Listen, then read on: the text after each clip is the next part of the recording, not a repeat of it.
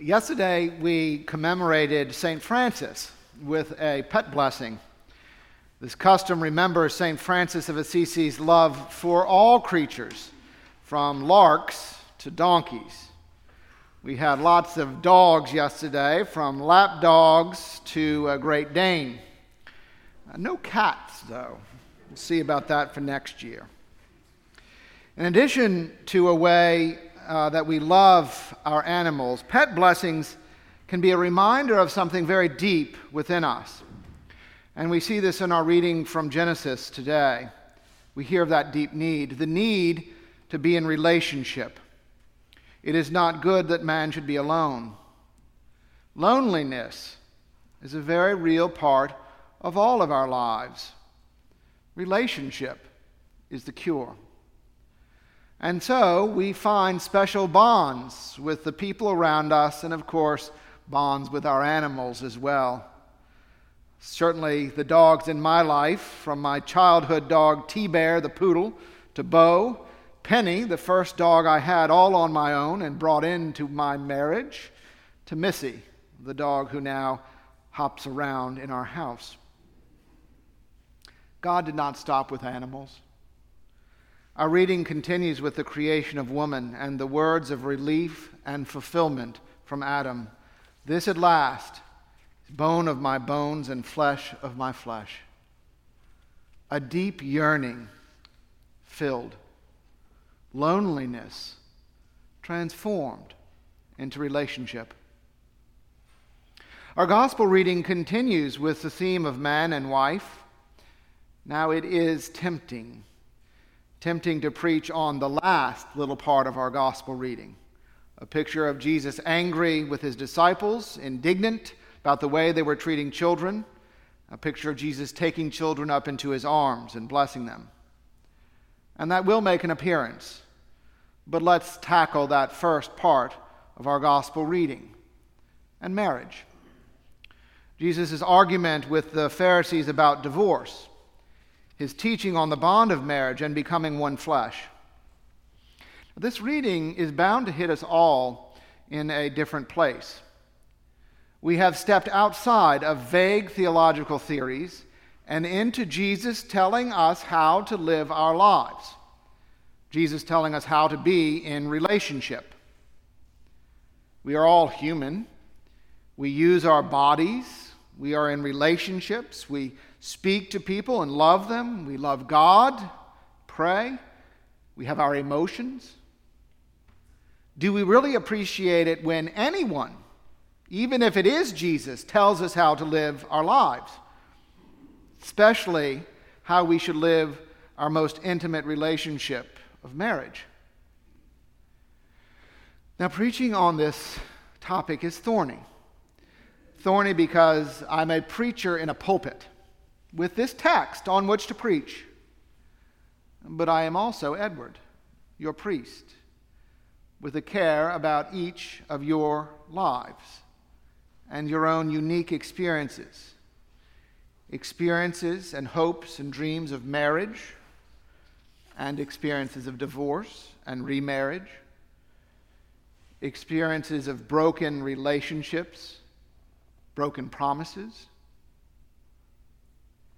we each bring all of these experiences into these words from Jesus telling us to live up to them, how to live in marriage. We bring our failures, and hopefully we bring our triumphs too. And we wonder whether our God is one of judgment or love. Whether God has the whole pictures of our lives and really understands us and where we were and are. How we experience these words from Jesus today depends on how we see God in this moment. If we have in our mind a God of fire and brimstone, these words about marriage and divorce, they boom with the thunder of judgment and of a Christianity that condemns. And we don't find that very helpful. But if we have in our mind a God who sent his cherished Son to experience our humanity, to experience our doubts and betrayals. A son who experienced real relationship and temptations, who experienced people lying to him and the pain of broken relationships. If we have in our mind's eye the vision of Jesus taking children up into his arms and blessing them, I think these words from Jesus today change. They change into words of hope. Jesus, God, has hopes for each one of us. We are all created to experience the gentle breeze and walk with God, to experience full and whole and vibrant relationship, all while being completely vulnerable. We are created to be stripped from our hardness of heart, stripped of anger, of fear, of inordinate desires, stripped of secrets. And so then God clothes us with words like, Go and be reconciled.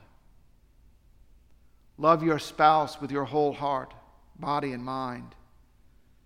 Be constant and steadfast in love, ever working on relationships, love, honesty. Those are words to inspire us into greater spiritual maturity.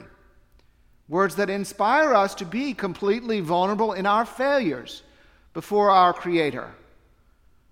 They're words not meant to belittle or weaken us, but to strengthen us in Him. Words to remind us that on our own we do often fail. Words to remind us to seek God's strength. Words to remind us that we are his children and so in need of his embrace and blessing. We, of course, all have our own, our own cherished ideas about how our lives should be lived, what we can do and what we cannot do. We have our own ideas about how we are entitled to treat people, what we can say to them regardless of their feelings. God has some ideas too. The Christian life is one that tries as hard as possible, and in the face of great difficulty and doubt, to turn to God and away from pride of self. And that's a lifelong process to seek peace in this world, peace in our relationships. That's what God wants. Trouble, of course, is that it does take two to be in relationship. It takes two to tango. And we're just not all perfect. But we certainly can strive. Many of you will know the prayer attributed to St. Francis. They are usually in gift shops framed. But they are wonderful words as we all strive for peace in our relationship. So let's break out the Book of Common Prayer. It's the red one, page 833. Page 833. Those of you streaming, quickly Google Prayer of St. Francis.